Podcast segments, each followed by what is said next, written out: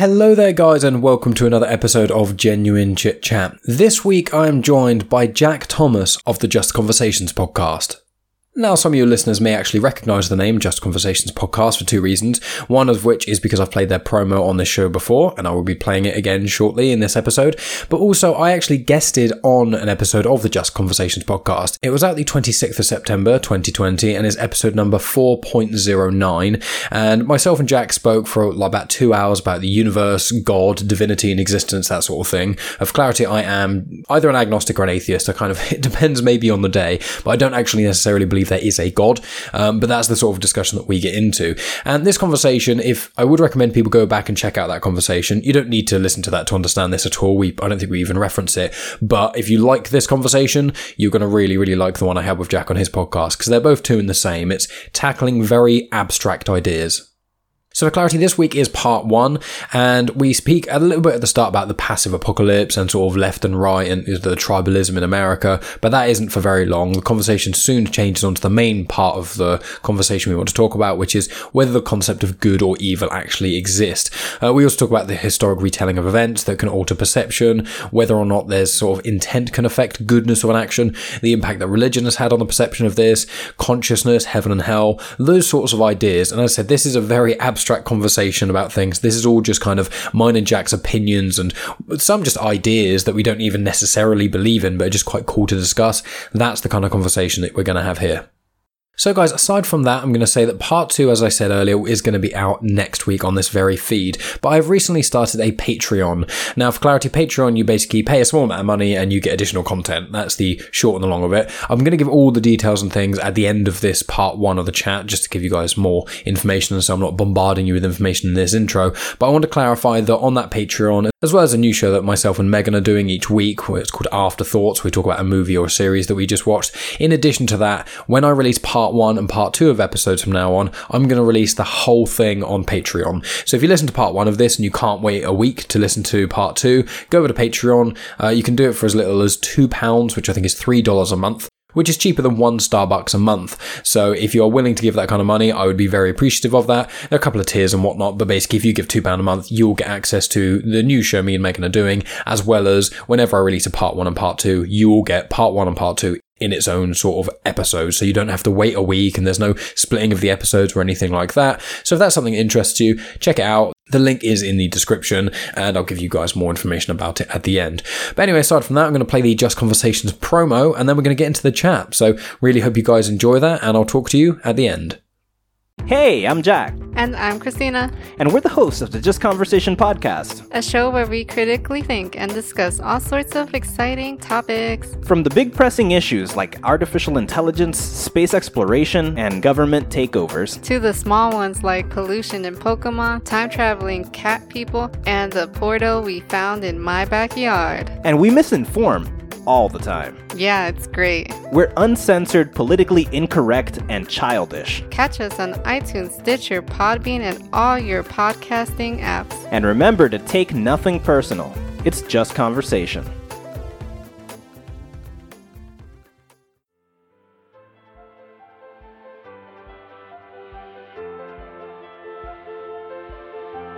Welcome to Genuine Chit Chat, where we have honest conversations with interesting people. And I'm your host, Mike Burton. I am here today with Jack of the Just Conversations podcast. Jack, I mean, it's great to have you on the show finally because I came on your show. Uh, well, it came out a few months ago now, I think, but I, I kept it in my show notes and things for a while and I'll be putting it in there again. So, how have you been? I've been great, man. Everything has been great on my end as usual, and uh, you know, living life, surviving the uh, the elongated, gradual, slow burn apocalypse. the passive apocalypse. Yes, it's the most boring apocalypse. We we always wish we could have some zombies. We always wish for an alien invasion. We always wish for things that clearly the universe uh, has a sense of humor and gave us the slowest burning possible it is one of the things that our generation, uh, in a lot of ways, not necessarily hope for, but kind of in jest would hope for. Could they kind of be like, yeah, you know, we had the the, the sort of uh, the renaissance of the zombies, you know, especially all the movies and the Walking Dead and that sort of jazz. And it was always the the apocalypse stuff around the sort of late nineties and early two thousands. It was just the the big films that were always in with a, you know, um, the very apocalyptic ones. And I think that comes a lot with us as as a generation, and we kind of were like, yeah, let's. Wouldn't it be cool if there was a zombie apocalypse, or if the world would end, or finally, you know, capitalism would fall, and that sort of that sort of uh, you know anarchistic ideas and stuff. And then it's like, here, here you go. Everyone just is quite ill, and a serious amount of people are dying from it. But it's not like it's not like Ebola. So it's like it's it's not that manic. It's something more low key. It's still very scary and dangerous and things. But it's like even the fact we're in a pandemic, the actual COVID itself isn't as an air quotes dramatic as so many, you know, all the other pandemic films. You've got people like bleeding Yeah. from all their orifices and screaming, or you got like 28 days later. I mean, it's it's it's strange because most of us don't even get to see it. We only passively hear about it. We don't see people passing out in the streets, vomiting their guts out, manic, rampant running from one side to the other as we try to avoid the infected. Now we just hear they're in the hospitals or overflooding. The end. yeah, basically, and don't let you know grandma or anyone with an immune disorder go near anyone. And then Yeah. yeah, masks masks over here are fairly like one thing I do find weird uh, about America because I've got a few other mates who are in America and we've sp- spoken uh, a little bit about the lockdown that sort of jazz. Is that over here there's a very very very small amount of people who don't wear masks. There's not that many, and they don't really seem to make much of a fuss. They they just often quietly go in public places where you're meant to and don't wear it. And that's really it. You've just got the majority that wear it and then a few that don't. And that's about it. But in America, it's this big political thing of whether or not you wear a mask. And it's, it's so baffling over here looking over because it's like, it, if it even does nothing, it's such a tiny inconvenience. Yeah. What Yeah, yeah. difference does it make, you know? The, the problem with that is that it was politicized by uh, Donald Trump because he associated it with being a Republican and fighting for your liberties as though your rights are being violated by being told to wear a mask. and I, I'm not sure how exactly the thoughts associated, I don't understand really, like, really, really, I have no idea how this came to be it's it doesn't make any sense when you really like think about it but they they thought it made sense and they rolled with it it, it's pretty weird. Like, just it just baffles me constantly in America, where just the it's just the politicization. I'm using terrible English here, but how politicized everything becomes of, especially with. With uh, not to get into like a massive political uh, discussion necessarily, but it is just strange that over here, like people who are more left leaning or more right leaning in England generally just accept climate change as a thing. Like the conservatives are in power at the moment, they are doing things to try and reduce climate change and tackle uh, like uh, pollution, that sort of thing. Not as much as people on the left would, but like they still do it. Whereas Yeah.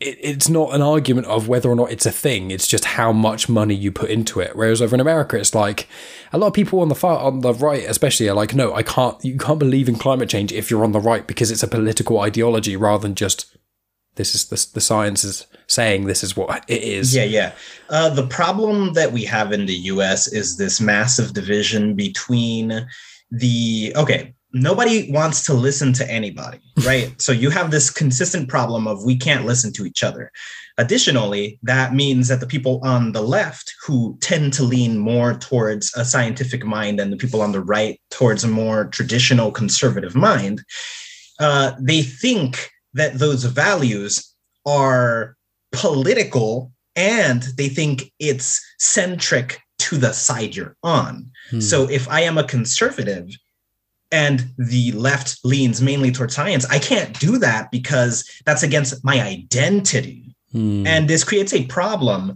that uh, I was just having a, I don't know if you've ever heard of Kakao Talks. It's a Korean uh, messaging app. Hmm.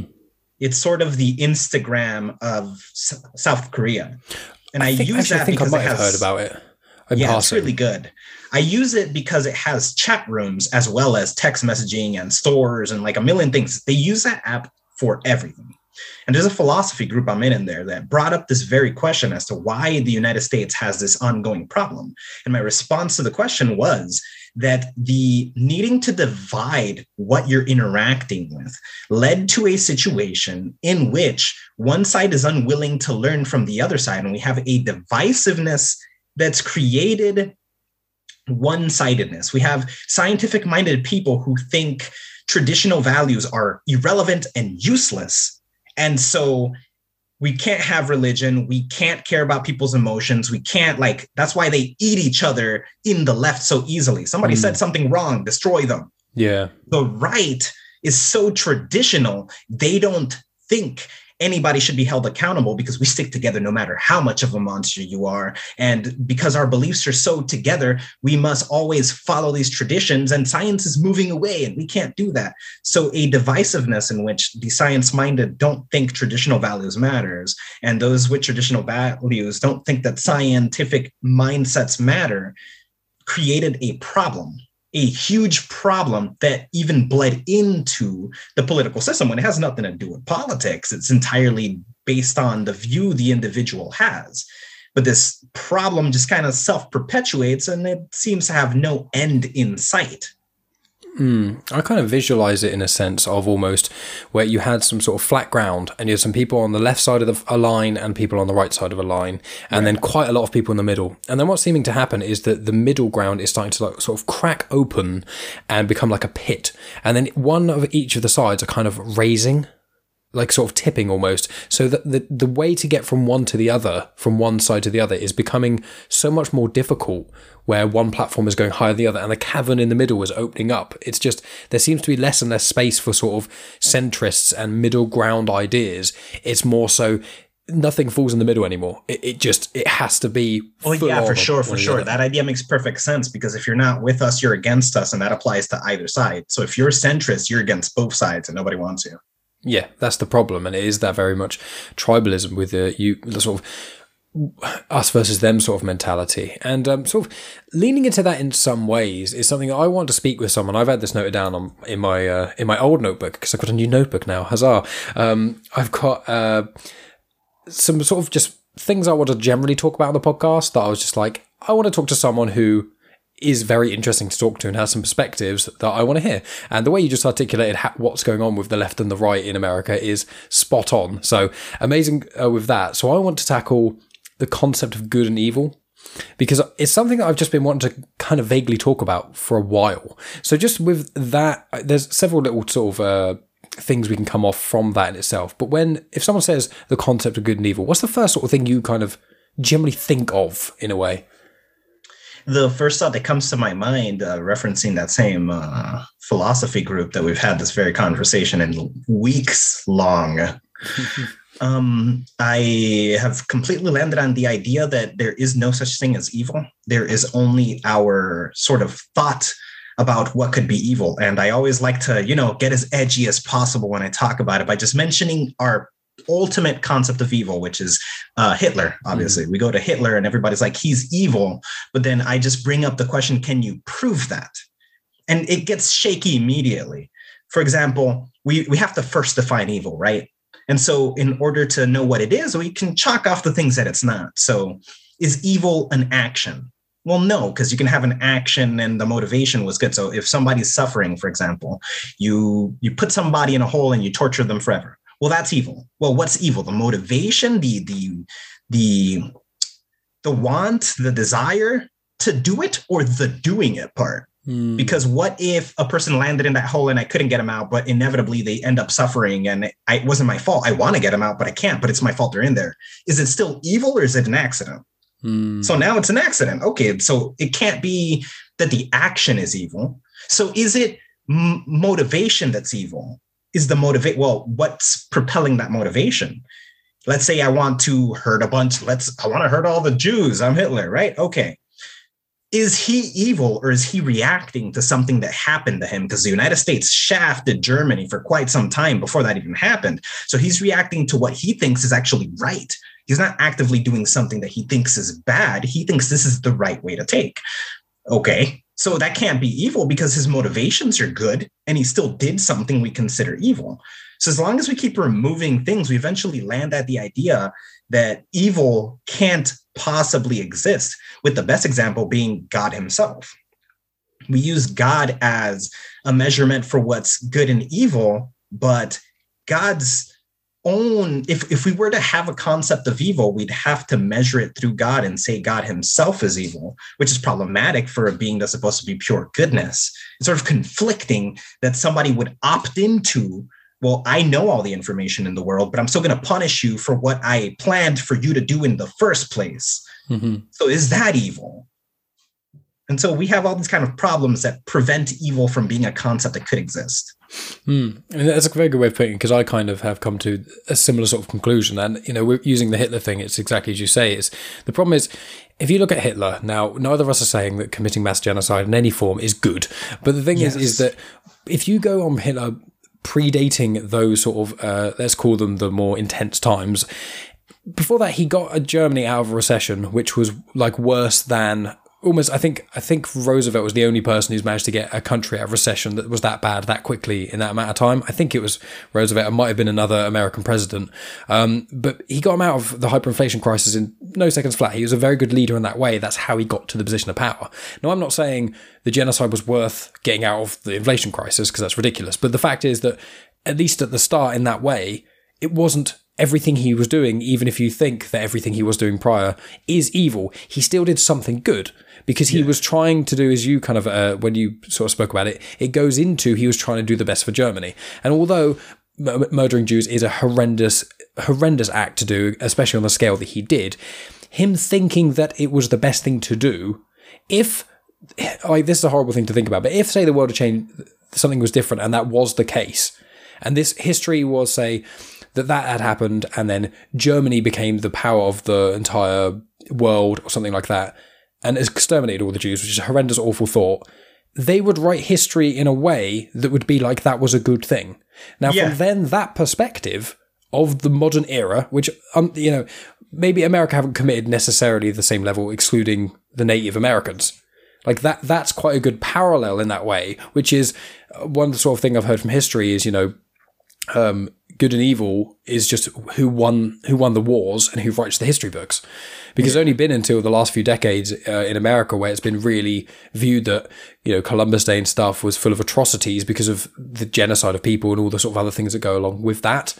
So it is sort of history definitely alters the perception of what good and evil actually is depending on who's writing the history books and who. Well, here's what's interesting about that. Here's what's interesting about that. Uh, that's assuming that a person's perspective on the concept of evil is accurate. And then we have to assume that a collective view on the same thing is even more accurate, which just getting people to agree on the definition is not, right? So if we were to say evil alone, and we were to say that the situation that happened with uh, World War II is evil. Well, what was evil about it? Which part? Okay, so they wrote in history, well, it was bad, but was it evil? Hmm. I, I've come to learn that the concept of evil is ideological to the point that it's not even your intention, but sort of the lack of intention, if that makes sense. Hmm. So you can't wake up one day and say, I'm to do something bad because I like it. Mm-hmm. Because that's not evil. Because your motivation is you like it. You're looking for pleasure. Mm-hmm. There's something fueling what you're looking for. And the search for what you love, we all do that all the time. It might uh, show itself in a way that's bad, and you're doing something bad to please yourself. But is it evil? Not necessarily.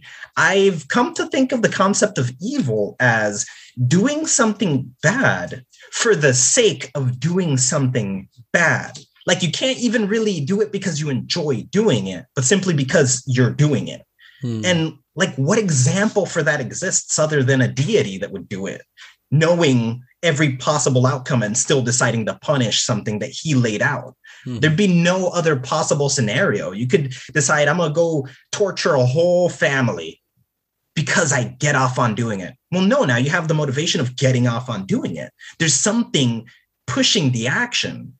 Mm. It has to be evil for the sake of evil because anything that, so saying that in the people who won the war got to write what was evil, they might have called it evil, but they're wrong because they're not talking about something evil. They're talking about the side that lost essentially. Mm, no, exactly, and and it is also.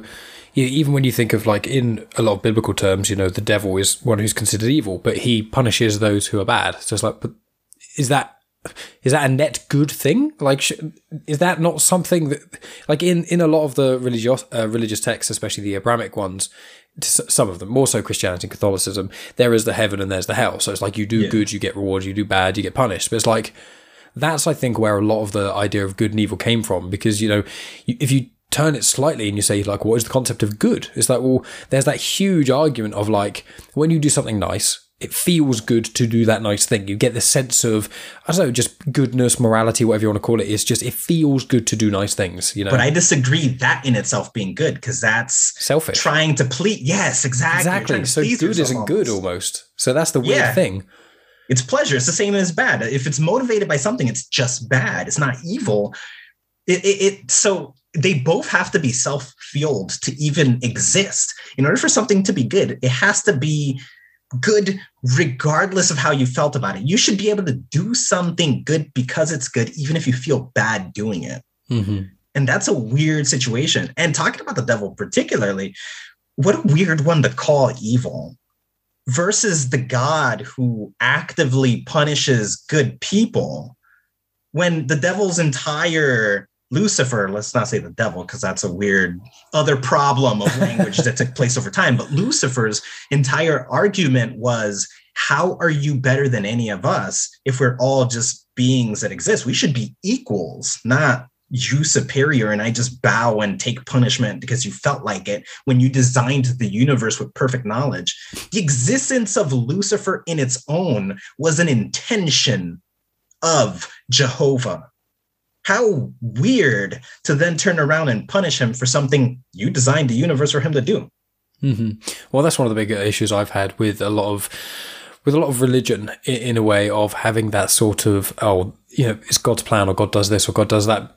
Or it's more so the infallible side of things when you're like you can't argue with with that side. You can't argue with that. It's just like there are holes in it. It doesn't mean that you can't take good things and positive things from religion and whatnot. It's more just like the basic general lessons of most religions are positive. It's just that when you get into people arguing about the details or enforcing interpretations of things and crushing people's human rights and that sort of stuff, once you get into that realm, it becomes very messy. But you strip it all back and it's meant to be good. And it's the same with the, the concept of good and evil, the heaven and hell.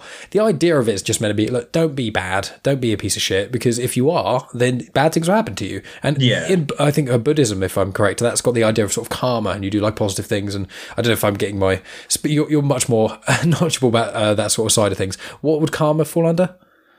Karma, kar- I'm not sure. It's more of a spiritualism thing because Buddhism itself doesn't really have karmic uh, response. Hmm. Buddhism kind of says you are everything, so you wouldn't be punishing yourself in Buddhism. Karma lays in a more of a spiritualism. If you think zodiac type of things, if you think uh, spiritualism, magic, that kind of thing, karma is the universe responding to your behaviors directly. So the same way that you can put things in a bowl and alter the universe by chanting a couple of times, the universe can respond to things you've done negatively. Hmm. I see. Yeah. So in that sort of that realm of, of thinking with karma and with heaven and hell, they are generally similar interpretations of the same thing. You know, it, it's just generally speaking, it's just be good.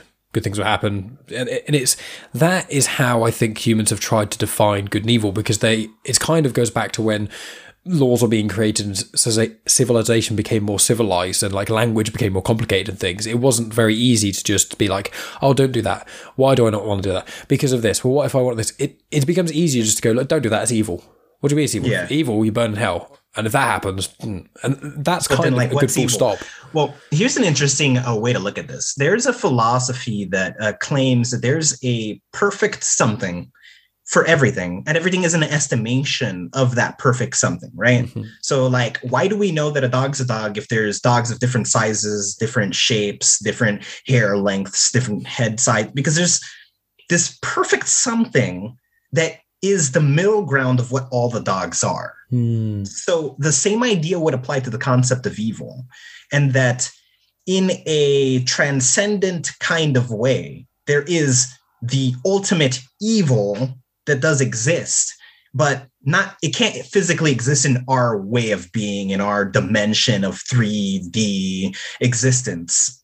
But there's a perfect something. And when we say evil, we're kind of referencing that indirectly because we can't touch that. But all the sort of estimately close, similar, kind of sort of might be things are what we're referring to as evil. Mm. Yeah, same with good, isn't it? Because you've just got the sort of archetypes of good. Everyone, well, rel- a lot of individuals, especially in the Western world, in both, uh, you know, America and in England, is sort of when you think of good, pure, perfect. I, I don't know about you, but I think of angels, God. You know, that sort of in air quotes, Yes. God. It's just I'm not a religious individual, but if you tell me what's the ultimate goodness, I would just think of an angel without even trying to think of anything. That's just what's been drummed into me with that concept of good. So it's it's just off, bouncing off what you were saying. Yeah, yeah, yeah. Because it's like the perfect. Uh, when you think of good, perfect good, you think of that sort of celestial perfection. And then everything else is kind of sort of like it. And that's sort of the biggest problem with staying on the whole fucking religion angle of this. We kind of lean a bit into the Jesus problem with that, right? Because he's here and present, allegedly. You know, he was here, he walked the earth or whatever. And was he pure good or was he as close as you can get without being? Mm.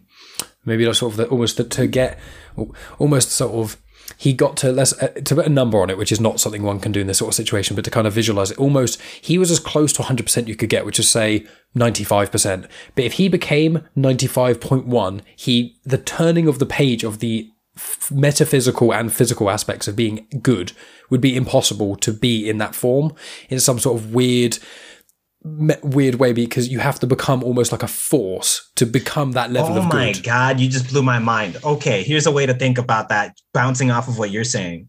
The as if you're trying to travel the speed of light, f- for every mile per hour you're trying to increase, it requires way more energy. Mhm. So every mile per hour, you more and more energy, more and more energy. And then when you're at 99.99% the speed of light, to finish that 0.01%, you need an infinite amount of energy in order to match the speed of light. It would be impossible. It would take too much.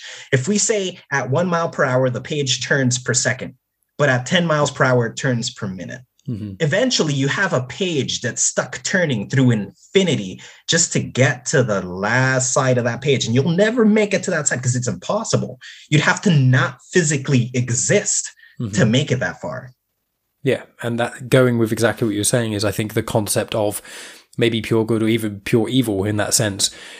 It, because it's both an idea and can be done by you know it's a combination of sort of maybe if if these things exist it is a combination of say motivation but also what you actually do with it. But in in all the sort of layering of it because it becomes such a um su- such a mixture between the physical and the metaphysical as you say that to become 100% of it is just impossible. It, it's that sort of uh what's the idea where you can kind of if you keep fractioning something or keep halving it like um you you you go at one and then you halve that and it becomes half and it becomes infinite you could you could if you add on that was it if you get yes one the turtle versus the hare yeah, if you if you add on a half f- t- constantly, you will never ever get to the end because if you half of whatever it is you're on, it's that sort of idea that you can never Yeah, get there. now because that's the infinite, whole. Yeah, it's the infinite whole. Yeah. Well, what's interesting about that is if you use the system of the Hermetic principles, it quite explicitly says that there's no such thing as good or evil right off the bat. It says that everything is uh, centric. It's the middle. Everything is just the middle, and all you're doing is labeling opposite extremes, right? Mhm. So if you look at uh, male and female, they're both just human Mhm. you know they're both people they're gender you're talking gender when you say male or female you say up or down that's just two like when is up? If you're up is there a new up? Yeah there's new up. You you made it to the up now there's a new up. If you go down more well there's new down from where you currently are. You're just labeling different extremes. And in the case of good and evil you could just say that there's neutrality but if you only had evil but didn't have good is evil evil or is that just the middle Yeah, um, that's a good point. And the same with good. If everything's pure Exactly. and good, if there's never any bad, then how can anything truly actually be good if nothing's bad? because you're comparing it to something. You Mhm. need the opposite to compare it to. Otherwise, if everything was always good, that'd be normal. And you'd just be judging what's gooder than that good being good and what's slightly less good than that good, but might still be good. Now that's a new evil because it's just you have a baseline and all you're doing is measuring from the middle. Mm-hmm. Yeah, and that, that's one of the issues that I've always had with the concept. Like, I went to Catholic primary school, so that was from the age of five to the age of 10 or 11, I think it is. And my parents, neither of them are especially religious, they're both agnostic. And my secondary school, the which would be your guys' uh, middle school and high school, that was just atheist, just or no, no religion. Um, and I just remember when I was younger in school and things, my big query, even when I was like sort of nine, getting towards the sort of the end of that sort of school. I was like nine or ten years old. I remember thinking, I was like, but I don't understand heaven for two reasons. One, I don't understand eternity, but also because I don't understand how you wouldn't get bored of things, how you could, how everything could just be perfect. How could, how could you actually not only how could you possibly live in a world where everything is perfect, what so I can make the ideal living space, but if I go to stub my toe, instead of stubbing my toe, I get an orgasm. Is that how perfect it becomes because you can never be pain or like obviously I didn't think that exact thought when I was 10. Well, I actually but, went through exactly the same problem. That was sort of my, one of my initial jumping off points when uh, sort of looking into religion. It was sort of the the fact that heaven doesn't make sense. And literally starting as you just described with this sounds boring as hell. And like, all right, so I die and I go to heaven and all the, the these concept of sin ceases to exist. All right, so I live a life of sin because we're human according to religion. Everything you do is sin. So do you mean I get to heaven and I don't remember anything? I'm a blank slate now. Okay, then what's the point of the heaven reward if I won't remember that I earned it? Mm-hmm. And the same thing with hell. So I go to hell and I suffer forever, but do I manage to retain the life I lived? Is that the more ideal? Yeah, I suffer forever, but then let's think of the concept of forever. If you suffer forever, then that's the normal. You're no longer suffering and you manage to keep your memory. What the hell? Mm but you also are there forever. How long before your memory is there such a small fraction that you experience? You're here a hundred years, but you spend trillions and trillions and trillions. Does now even matter when you're there? Even in heaven, you you live a perfect life for a hundred years and you go to heaven. Who gives a shit a trillion years from now when a hundred years was such an instant blip that it does not matter? You don't care. It never mattered. Even if you had perfect memory of everything that happened, do you give a shit? Mm. Yeah, I mean, that's a very interesting idea because I've thought of the sort of idea of eternity and things, but not with identity and memory. Because, yeah, surely I wonder if, in theory, if you put all humans eventually on some sort of in heaven for eternity, if they'd all kind of end up in the same place. Like, have you seen the, um, there's a Netflix show called The Good Place. Have you seen it? Yes, the whole thing. It is phenomenal. I love it, and I yes. think if anyone's seen it, I, re- I really recommend it. It's made by uh, Michael Schur. Um, he's the one who made. Well, he co-created Brooklyn Nine Nine. He made Parks and Recreation. He co-created The Office. He's produced Master of None. He plays Mose in the, the U.S. Office. That is, he, he's incredible, and he's um, done lots of other cool stuff. That show of his.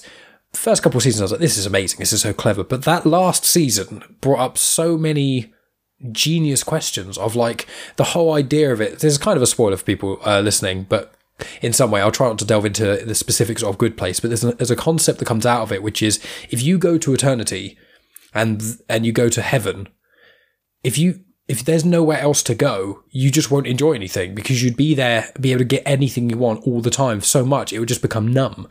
But if you enter some sort of exit strategy to be able to end your existence by maybe becoming one with the universe or something like that, then you've always got that next thing to, to look forward to, which makes now meaningful. Yes. Yes. It's it's sort of the the concept that the ride is what matters, not the destination. Mm. So if you have a future destination that isn't where you currently are, where you currently are matters because you're gonna do things, you're gonna want to do things. If where you currently are is infinity, well, I don't have to do anything because I'll have forever to do it whenever.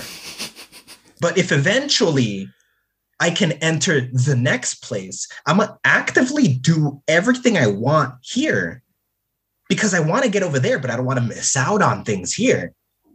And so now purpose has been established because another place that you can't come back from has been offered. And you got to maximize this experience before the next experience. Mm-hmm.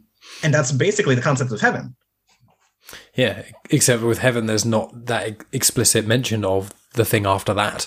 That's kind Yes. of that's the end point, and it is just because I've always thought I was like, oh, what would I do if I went to heaven? Well, I'd be like, well, I would watch every single film ever. I would watch probably every TV series ever. I'd listen to all albums ever, uh, which would take some unknown stupid amount of time. But if you're there forever, You'll then as you say, it. yeah, there's never. th- th- There's not even a proportion because if I spent mine, if I just consumed all media that humans are ever going to create, ever, if I just spend that amount of time, again, it means that only half of my life has been consumed by that stuff. Well, if I have infinite, it only takes a certain amount of time before that infinity becomes, as you say, that almost blip of it's just like zooming out constantly, isn't it? Of, of just like you zoom out so much and much and much. It's just like, yeah, w- you run out of things to do. Even and in hell, being tortured forever.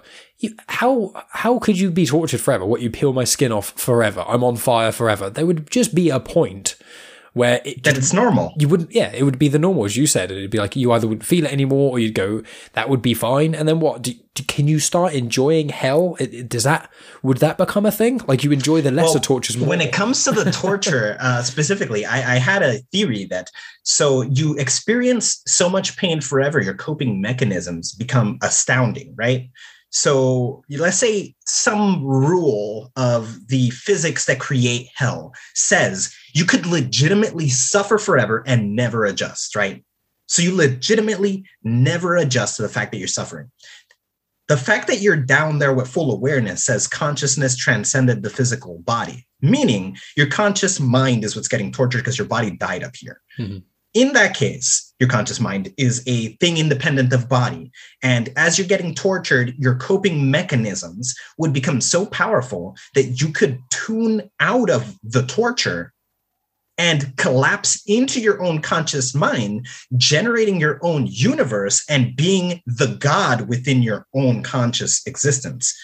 To say that the global consciousness could be that experience and that we are just existing in this global consciousness system in which something is in hell being tortured and generated the universe we're in as it collapsed into itself. Mm.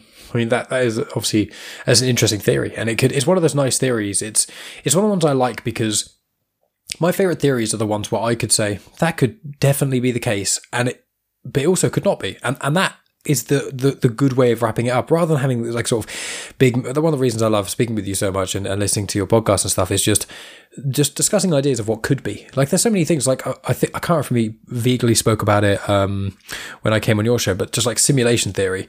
Like it's such a cool idea to me because I, I don't necessarily believe we are in a simulation but if you listen to the logic behind it then in theory by probability we are we, we almost certainly are in a simulation. But it's regardless weird, of whether or not yeah it's like well if people don't know if for listeners it's basically if there is a reality that could create a simulation by say in, in this reality say we're 100 years away from making a perfect simulation that's so perfect that you couldn't be you wouldn't be able to tell if you're in a simulation or not. Well if they created that a machine created that they'd obviously create more than one. They'd probably have to create millions upon billions upon God knows how many, the supercomputer, to be able to make the perfect one, or they would just need to to work out. Who knows what sort of reasoning they would need to do. But if you just think of almost like in the really small key, a video game creator makes 10. Well, that means that there are 11 realities. There's the one that it's got the, the visual, uh, the virtual realities within it, and then there's those other 10. So if you think if there's only 11 in existence, by probability, statistically it's only 1 in 11 so we're probably actually not the ones who are in it Exactly. It's way less likely. Not only that, but if you were to create a perfectly flawless, undetectably different simulation, you should be able to, within the simulation, recreate everything that's within the actual physical existence that created it. So within the simulation that's perfect and created a perfect simulation, you should, in theory, be able to create your own perfect simulation because it's perfect. Mhm. So you should be able to do what was possible in simulate in the reality that made you, which includes creating a simulation. And if you follow not just the fact that base reality could have made an infinite number of simulations. But if any of them are perfect, every single one of those perfect ones then should, in theory, have the same possibility and capability of creating a perfect simulation. And then you follow that train of thought, there's an infinity versus one. Hmm, exactly. If you can create a simulation that is perfect, it can then, in theory, create another simulation that's perfect and therefore infinite. And it's just that thing of is it likely that we are the only universe, not getting into parallel universes or anything like that, just that one idea. And it's like, well, statistically speaking, no. I mean, I like to think we're probably not in a simulation, but sometimes you see things like me and uh, me and my girlfriend Megan. We were walking out. Uh, when was it? It was the other day. It was, it was, no, it was probably two months ago now. I think it's before Christmas. We just went for a walk with our friend and walked through this um, sort of nature reserve and things, and we saw this bird that was flying but it was literally complete. There's no wind. It was completely still in the air with its wings out, not moving at all. It wasn't going up and down slightly or anything. It was literally dead still. And we looked at that and we all looked at each other. We're like, has that has that bird glitched? And it was like it for a while when we were staring at it, and then it suddenly just then moved again. But we were looking at it for about 30 seconds. Now, I do yeah. not believe that the reality we live in has necessarily glitched, but it's quite fun to think if we are in a simulation, that is that is a glitch. Yeah, I can't explain be. that. oh no, that's definitely easy to explain. The bird was gliding on the air pressure that was coming towards it. That means at a high enough altitude there was wind you weren't feeling, mm-hmm. and the bird was just tilted up enough to have that pressure push it back while its forward momentum meet at equal intervals, and it just stays in place. Yeah, exactly. And from from a point of view away, it does look really weird. Like there's just the bird stopped moving but that's really unique. Now, you mentioned uh, uh, multiple universes, mm-hmm. which I find completely interesting that you could have, uh, sticking to the video game metaphor, any other game would be an alternate universe. Mm-hmm. And the easiest way to think about that would be let's say you have The Witcher mm-hmm. and you have Grand Theft Auto. Mm-hmm. Now, you, Mike, owns both these games. And you could go and play some grand theft auto and then go turn that off and put on some witcher. That is a parallel version of you from a different game in a different universe experiencing different scenarios. If you were to tell somebody in grand theft auto that you are a higher being they would just think you're crazy. I'm in a higher dimension and I just jump in here randomly. Sometimes it's not even me. Sometimes my girlfriend takes over and I'm behaving differently. And that's because a different conscious mind is running me. and how weird of a multiverse is that? And if you think of, for example, we think of dissociative identity disorder, right? Somebody's just roaming the street, they snap, and now they're suddenly somebody different. And it's like, what the fuck is happening? Your behavior is different. You say your memories are different. What are you talking about? You're still the same body how do we know that somebody just didn't pass the control and it's like the little brother playing the game instead? That's an interesting idea. There's that, that kind of rolls into the idea of free will and uh, free will and determinism. That sort of idea that like no one has free will. We have the illusion of free will. But if you, the easiest way I kind of uh, rationalize it to explain to people is if you got a computer and you basically got it to absorb all conceivable information about oneself, both uh, with nature and nurture, so all of your genes and everything like that, and the history of your entire family, mixed with every experience you've ever had up to a point from every conceivable way you would interpret that information if you got a computer strong enough to do that, and you had the information and the data to back up, you could then, in theory, predict someone's next moves in by the sheer amount of information you've got. You could work out probabilities of someone doing something. Well, yeah. If you have that sort of idea, well, in theory, then we don't choose to do any of those things. Like, it, I, I'm not saying, like, me, me having a strong work ethic, I think, oh, I got that from my dad. My dad had a strong work ethic and he was a successful individual because of that. But also, maybe there's a gene which made me like that. But I, I don't wake up in the morning and choose to have motivation necessarily or choose to be hardworking. I've just got this kind of vague push on the inside of me, making me kind of do stuff. Like some people call it intuition, the voice in your head, whatever it is. Who's to say that isn't, as you say, like just some person controlling you, like The Sims or something like that? Just you think it's your own thought making you think that when it's just someone else inputting commands. Isn't that weird? Because you'd have to argue that it is your own thoughts simultaneously. As as much as it's not, it is. And it's weird because for example, your character in Grand Theft Auto could not behave without it, but your character in Grand Theft Auto is you. It's not somebody else. You could put the control down and leave, and nothing is happening. So it's both you and not it's an estimation it's a fraction a slice Mhm. of who you are but it's not really who you are and it's sort of if you think of uh, the breakdown of dimensions right?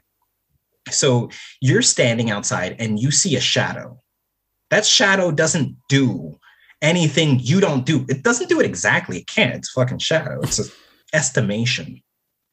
But you are actively choosing to move and so that moves too. But if you go up a dimension from the third to the fourth, there is a version of you that exists through all of time in your lifetime. So from the moment you're born to the moment you die, there's some sort of snake in a higher dimension that's every moment starts small at one time, gets bigger, and then gets small again, and vanishes into nothing. And that's your entire timeline. Now, as that moves, so do you. And as you move, so does the shadow. But you're just, you're not your whole timeline. You're just a moment. You're a shadow you're a shadow now to that. And that's choosing to do everything, but kind of you are too, and sort of the shadow too. It's just a different look of how you're trying to do things. The shadow isn't not you, it's totally, you, it's 100% you. And Mhm. so is that snake at the higher dimension. And if you follow that snake to the next one, then you have a million different beginnings. Uh, I mean, one beginning that branches off into how many different timelines? So you just got what, like a sphere with a bunch of snakes coming out of it. They all have the same starting point, but all the different possibilities you could have taken. Now, each one of those snakes is connected to that one thing. It's still the same thing. But when you look at the one snake, you're just looking at the one snake. It's a shadow, an estimate, a part of it. And you're just a small part of the snake. And the shadow is just a small part of you. The character is the same thing. It's a small part of you. The actions reflect your actions, the behaviors reflect your behaviors. And the same way you can decide, I'm going to go walk to the store. The shadow didn't decide to walk to the store. You did. But kind of also, so did the shadow. Mm, yeah, I almost think about it like we've discussed. I think with um, it might have been the hermetic principles we discussed on your show, but I think it was basically the, water sort of idea, and maybe it's sort of the you who uh, is in this physical realm. Let's say the version this is you're um.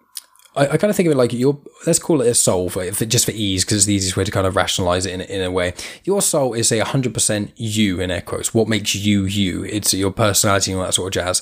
When it's inside of you, this meat vessel, you can only actually convey about 80%, maybe if that as an argument, 80% of how you're feeling, who you are, what you are in a lot of ways. You know, I'd probably argue it's even less than that, but let's say 80. And the other 20 is just the thoughts that no one else, even if you tell them, they can never fully understand or comprehend. So you think, okay, well, so your meat vessel is only 80% ish of what you kind of want to show. And each method of communication is then another fragmented amount of that. So say when you text someone, it then becomes only 20% of what, you know, that person is from you.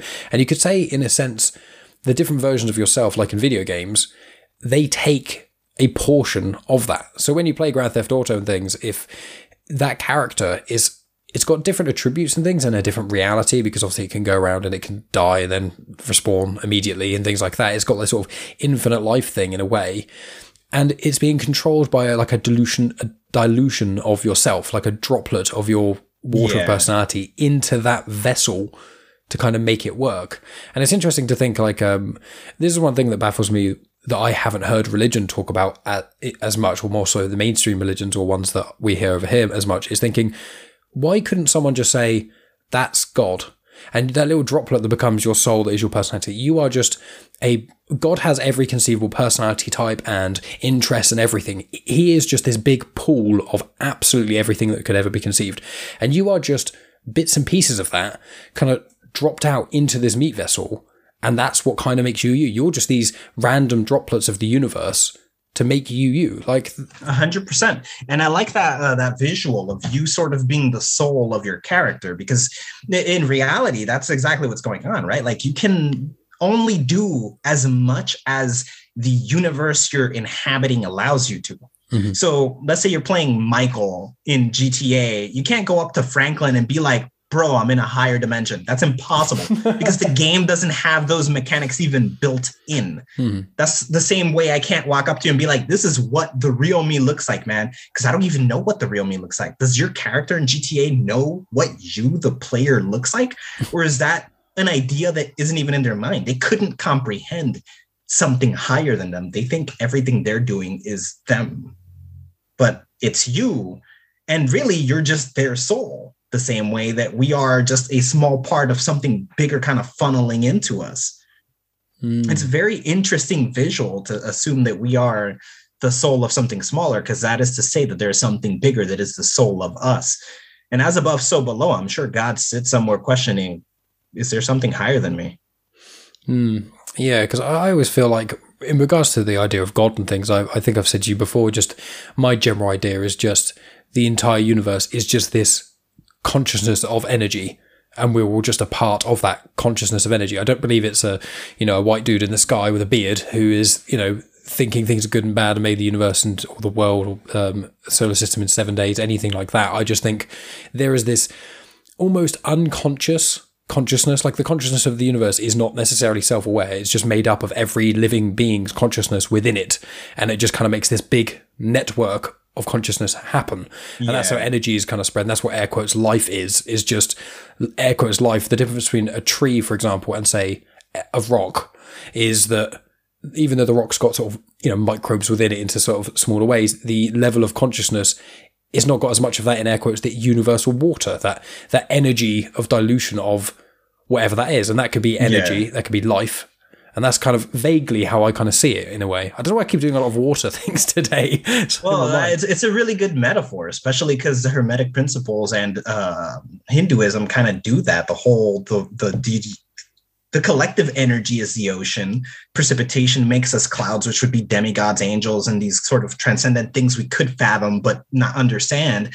And then that rains down the water drops that are independent perspectives, which is us, until we die and rejoin the ocean to just repeat the cycle forever. It's never not one thing, but it kind of is all at the same time. It's weird that we're many water drops because in under that idea, I'm no different than you. We're the same person. We're just two different perspectives of the same consciousness Hmm. exploring possibilities. But now it, it's interesting to think that because what stops that entire water system from itself being a single water drop if you zoom out far enough? So it's trapped within a bubble of its own where there is an ocean, there are clouds, and there are water drops. And that's our entire ecosystem. But if you backed away, that's just one bubble, and you see billions of bubbles that are their own oceans, own clouds, and own water drops coming down. And then you back far enough from that, and then you again have a bubble containing all those bubbles. And you can do this forever with seemingly anything. Hmm. At what point do we say that that is its own thing and that's a different thing over there rather than everything is one? Because it's, it's also, if you think about it, when, when people, you know, some people are listening, they may be finding it hard to visualize, but if you do it in, in the reverse, you think if you go down to microscopic levels, the world, if, if anyone has seen the film um, uh, Ant Man and the Wasp, is probably the most recent one I can think of, um, which is there's a point where um, Ant Man goes down to, uh, oh, what's the word? Subatomic. subatomic that's the word and he sees tardigrades and things like that and the world is this strange bizarre reality but you can go even smaller than that and in ant-man he goes into the, like, the fractal realm and things like that and it's like that whole idea of if you go small enough you can go into universes that you couldn't comprehend existing and they have different rules to their sort of realities and who's to say that we're just not one of those magnifications like if you zoom out enough the what you would think that life is in air quotes or what the the true universe is you wouldn't think it's people or humans or anything like that you would just think oh it's planets and stars if you zoom out further you think oh it's just made of galaxies like depending on where the microscope like an ant doesn't perceive the world as inhabited by humans necessarily they Yeah. view it as their own world Interesting, interesting. Because uh, there's a couple of things about that. First, if you become micro uh, subatomic, right? You become subatomic, and say this is your new normal. Is there subatomic? Is there something subatomic compared to you at this new normal? Mhm. And there should be. There should always be. It probably called something different. And also Ant Man would have died because he's smaller than air particles, but that's a whole other different I argument. that. yeah, that's a whole other argument. The fact that tardigrades weren't microscopic but rather subatomic, that's also another problem that but let's ignore all the discrepancies happening there. If he became subatomic, there should in theory be a subatomic to that. And if he were to become that subatomic, would that again have something subatomic? And then this also goes back to how we uh, ended up describing good and evil, which is there's just a center point that you're labeling shit. That's really what it comes down to. You're saying left and right, but that's just direction. and if you get small enough, you'll notice that okay, you you there's a solid table, and that table is one thing. And there's a solid rock, and that rock is one thing. But you become subatomic and you realize that's not one thing, that's billions and trillions of smaller things.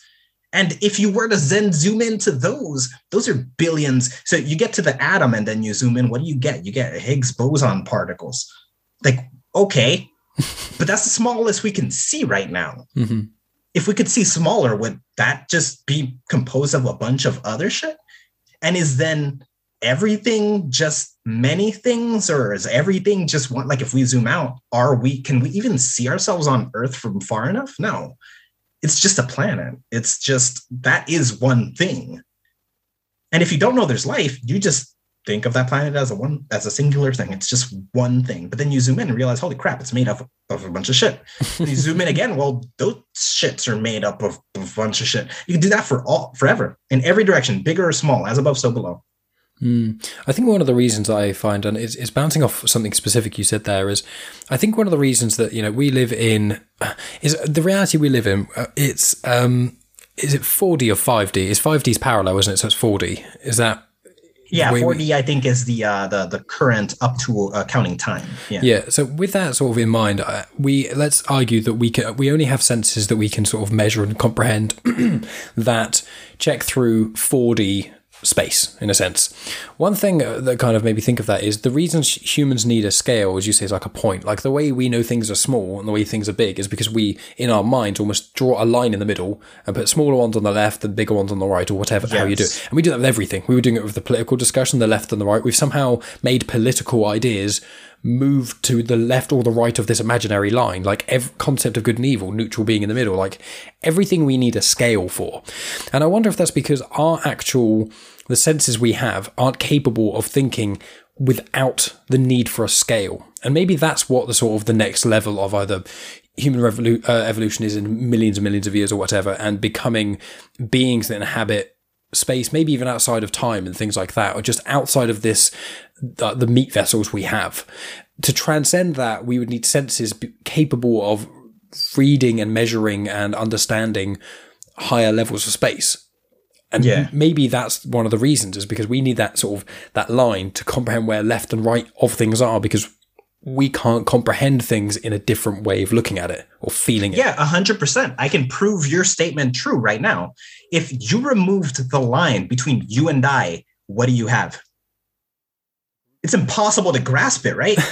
yeah. like if we say that we're not two different individuals, how do you visualize the fact that we do see each other as different individuals? Because we our senses are limited. They they can only see us as different individuals, but we know that's inaccurate if you go up enough dimensions. It just kind of all meets at the top somewhere. And we don't even have to max out going up. I think in like the seventh we meet up. And so the question would be, why is it impossible for us to even comprehend? I can, you you just said it. I can say it out loud and still not have a mental image of what the middle ground between you and I would even look like. What does that mean exactly? It's a weird thing that we can't even conceive of, although physics itself tells us that's the case.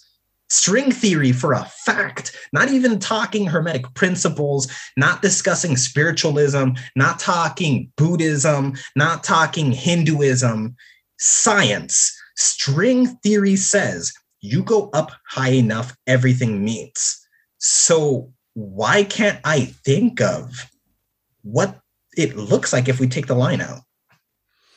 I feel like maybe the reason, a way that I kind of visualize being unable to visualize things is almost, and it works well with the term thought bubble. If you think of a thought bubble as in like an actual literal bubble and you're standing in the middle of it, you can kind of just, you can look around everything that's inside of the bubble, but your vision gets to the end of the bubble, to the edge, but you don't you can't actually see the edge of the bubble. You can kind of you see like this if you stand in if you're somehow standing magically in the middle of an actual like bubble made out of you know soap or whatever.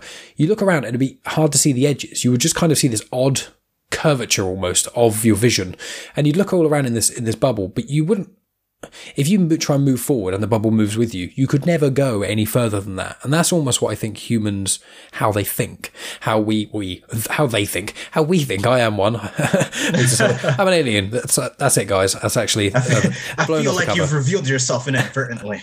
exactly. Quick, we can't tell them. Skate over it. Um, yeah. So like thinking in a thought bubble, I think that that idea, like quite spherical, is quite, it seems to be quite common in a lot of things to do with humans, how we visualize stuff. So I wonder if that's kind of our own senses are this bubble around us, which make us be able to perceive things in our immediate vicinity, but actually do prevent us from seeing beyond the horizon. Well, then I have two interesting points to make off of that.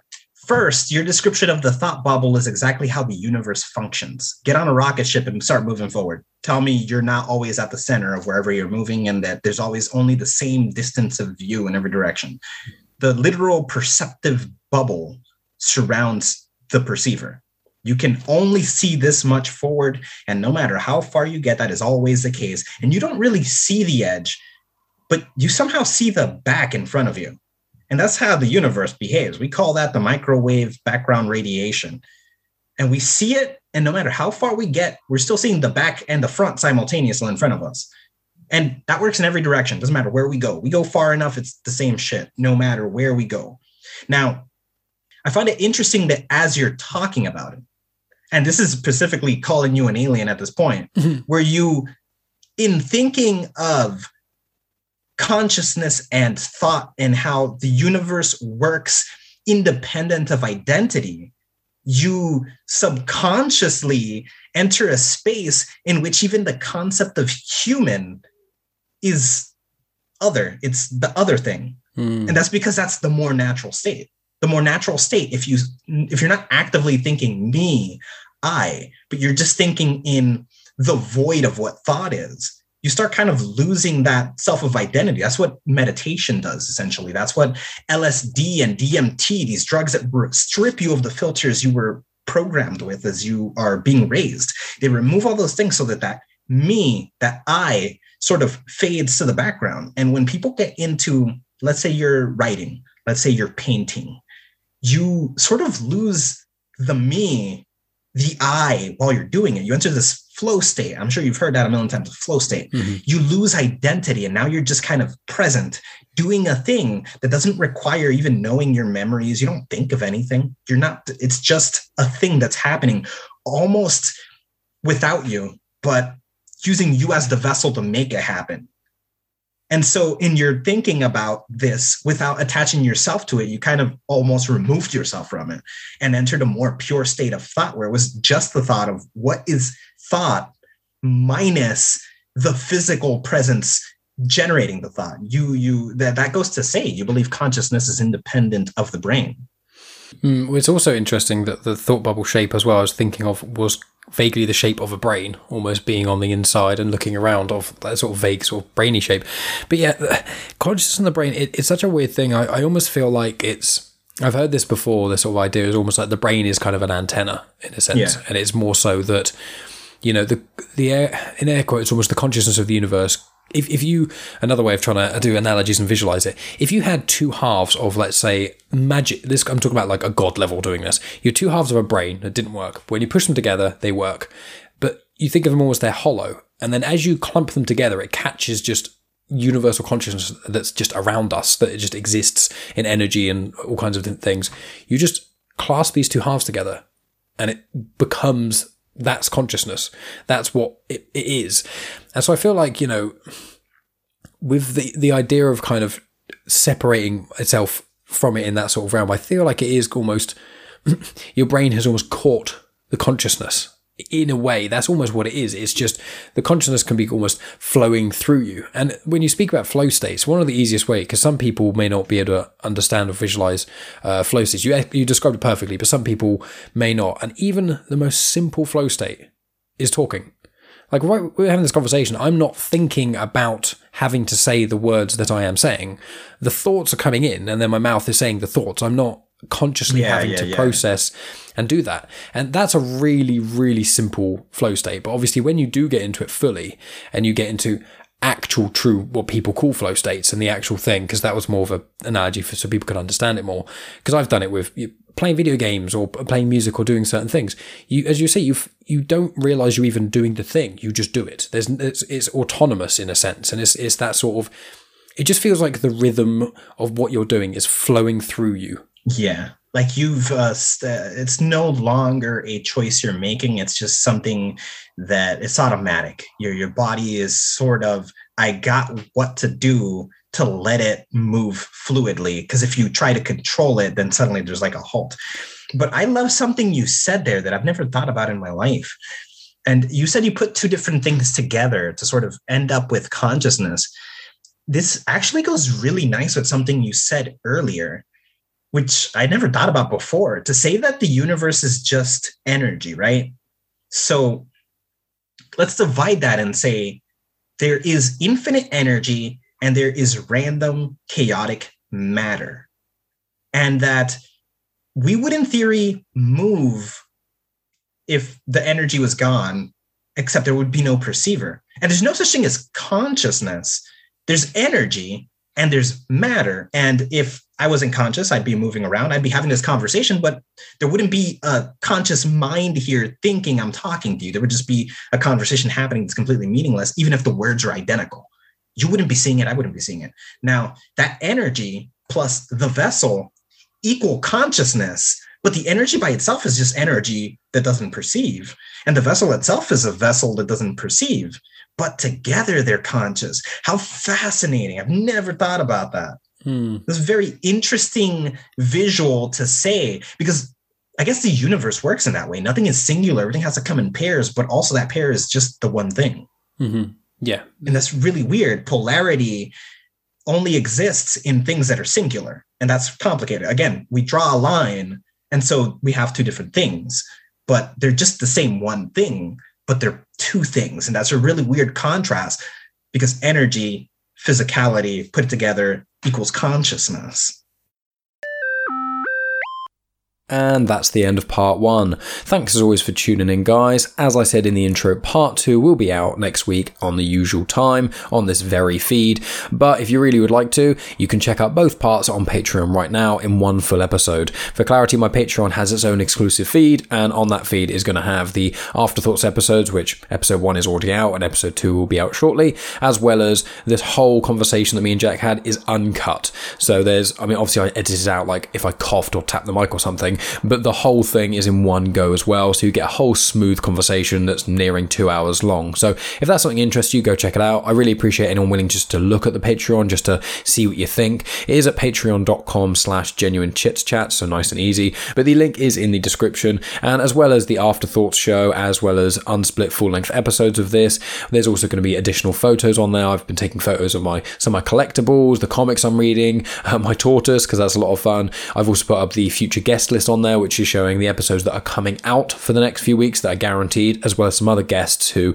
are going to be on the show at some point, but we haven't specifically set a date yet. So you can get a look at basically what's to come in genuine chit chat. There'll be no splitting of part one and part two, and you get additional content as well. And a lot of these things, there are three tiers on there, which I'm not going to go into all the details of the tiers on there, so you can go check that out yourselves. But for even the lowest tier, which is, as I said, £2 or $3 a month, you will get access to part one and part two of the episodes, as in part two being early, as well as the Afterthoughts new show. So you don't have to give a lot of money if you would like to. It really does help support the show because, as I put on my Patreon and as I've said here, this podcast does actually cost me money. Now, it is a passion of love, and I'm fine for it to cost me money because that's why I do it, not because for any other reason. But I just thought if people want additional content and want to help me not cost myself money every month because it costs about £25 a month to get the show running with uh, Zoom Pro and with uh, posting on hosting on Podbean. You know, it's about 25 quid there or thereabouts. It's not a big cost to me. I can afford it, but I just thought two birds, one stone. You guys get to support the show and you get more content for it. So if that's what you fancy, go check that out. And I also just wanted to take this opportunity to say a very big thank you to three patrons who have started supporting the show already before even a full length episode of this show has been out. But they have managed to get the first episode of the Afterthoughts series, which I'll be uploading another episode of that soon. So I just want to say thank you to Margaret Green, thank you to Tony Farina of Indie Comic Spotlight, and thank you to Frank Burton of Philistine Press slash the Ragbag Podcast. All three of you have made me incredibly happy, and I thank you so much for your generous support, and I really hope you guys enjoy the additional content. Anyway, I did also want to mention as well that when you guys tune in for part two, I will say at the start of the episode, uh, there's a slight trigger warning. Um, there's an example that I actually use, which is about rape. Now, we don't go into detail specifically about the act of being raped or anything like that, but we use it as an example talking about sort of abstract ideas and good and evil and you know really horrendous unforgiving things can cause stuff which may be considered to be a net positive. Things like that. It is quite a dark line of thinking and we do in the conversation mention that it's a dark line of thinking and clarify that sort of things. But i want to make sure that people are aware just in case uh, they have any prior issues with that sort of thing and sexual assault. I don't want to just spring that on them and things. Uh, so that is a small part of the conversation. As i said i think it's towards the start. We talk about it for about five or ten minutes as a concept uh, before the conversation does go elsewhere. So I just want to flag that up to you guys as well. So, aside from that, really, I've got a podcast due for recording on Monday with a very interesting individual. But as I said on here, I don't really like to say who it is unless they're a returning guest, just in case it jinx it. Um, but she is an ex porn star, essentially. There's a lot more to her than that. A mental health advocate, um, an advocate for cannabis and psychedelic medicines and things.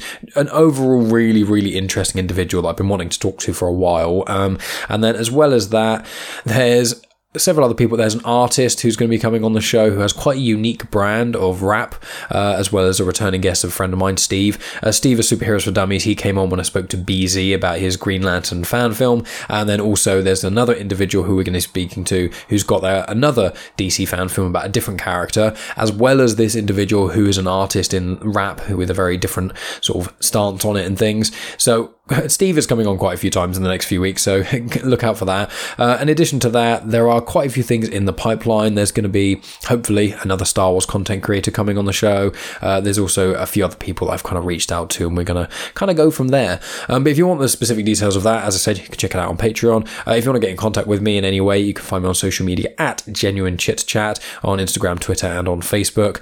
Uh, and as well as that, I've also got my other show, which is Star Wars Comics and Canon. Just before I go into that, I realised I want to mention again, I appeared on the Just Conversation podcast, episode 4.09. It was out on the 26th of September 2020. And if you liked part one of this chat, you don't want to pay on Patreon for part two, you're happy to wait, but you want to hear something else about that same sort of thing, go over to the Just Conversations podcast and listen to mine and Jack's conversation. It's about two hours and a bit long, I think, and we talk about this general idea, but we talk about God, universe, divinity, existence, that sort of thing. So make sure you go check that out as well. And as I said, finally is the my other podcast, which is Star Wars Comics in Canon, and that is on the feed of Comics in Motion. And the most recent episode I just did was actually a Rogue One sequel comic. So Han, Luke, and Leia all go to Jedha, and they speak with a character called Benthic, who's also known as Two Tubes, who features in Rogue One and is also in Solo, a Star Wars story, right at the end with Enfys Nest and the Cloud Riders.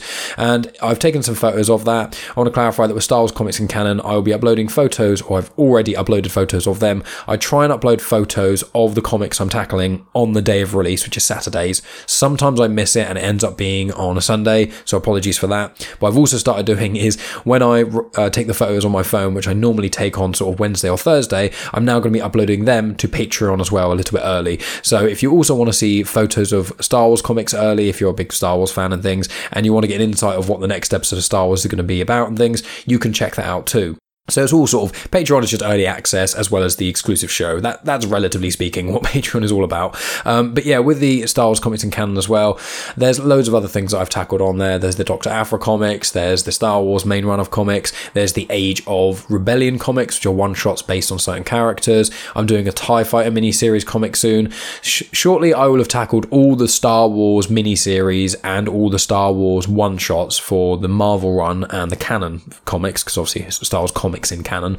So I'll have tackled all of them, and then I'll just be tackling some of the ongoing series, like the second run of Vader comics, because I've already tackled the first.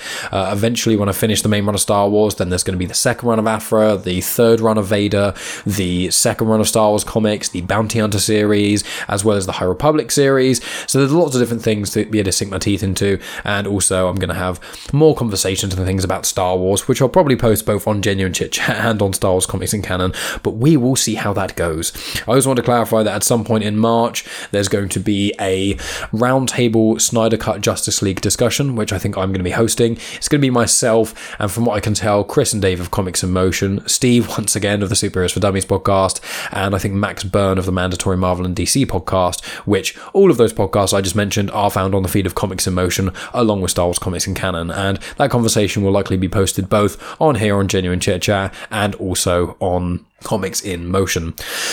So that is pretty much enough for me, I think, guys. I've tooted my own horn for so long in this outro thing. I'm kind of running out of breath almost. But I just want to say to you guys, uh, thank you so much for always listening to the show. I really appreciate everyone willing to check out the show. And I know I've had a few new listeners and things recently due to interactions on social media and seeing the numbers and things. So all, anyone who is new to listening to the show, I just want to say thank you for giving the show a go. I do. It, it means the world to me for anyone just listening to the show. And although I have just launched a Patreon and I, you know, you get my undying love. One of the Patreon perks is that you get my undying love if you become a patron. And although I do appreciate, I think out of time recording this, I've got a few people on there right now who've already donated some money, which means the absolute world to me.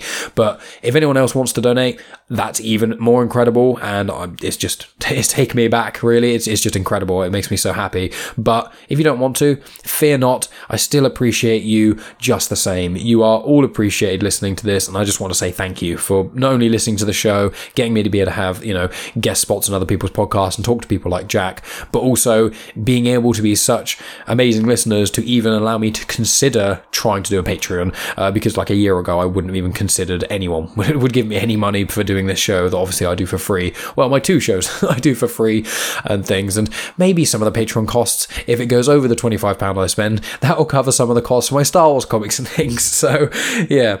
Anyway, um, as I said, guys, just thank you. I appreciate all of you. I hope that while it's middle of February and everything's a bit still crazy with COVID and lockdown and stuff, I hope you guys are staying safe, are doing okay, and I hope that conversations like this one today kind of help distract you a little bit in some ways. So, yeah, I'm going to go now, guys. Thank you as always. I'll be back next week with part two. And if you are a Patreon supporter, you'll have already listened to part two, no doubt.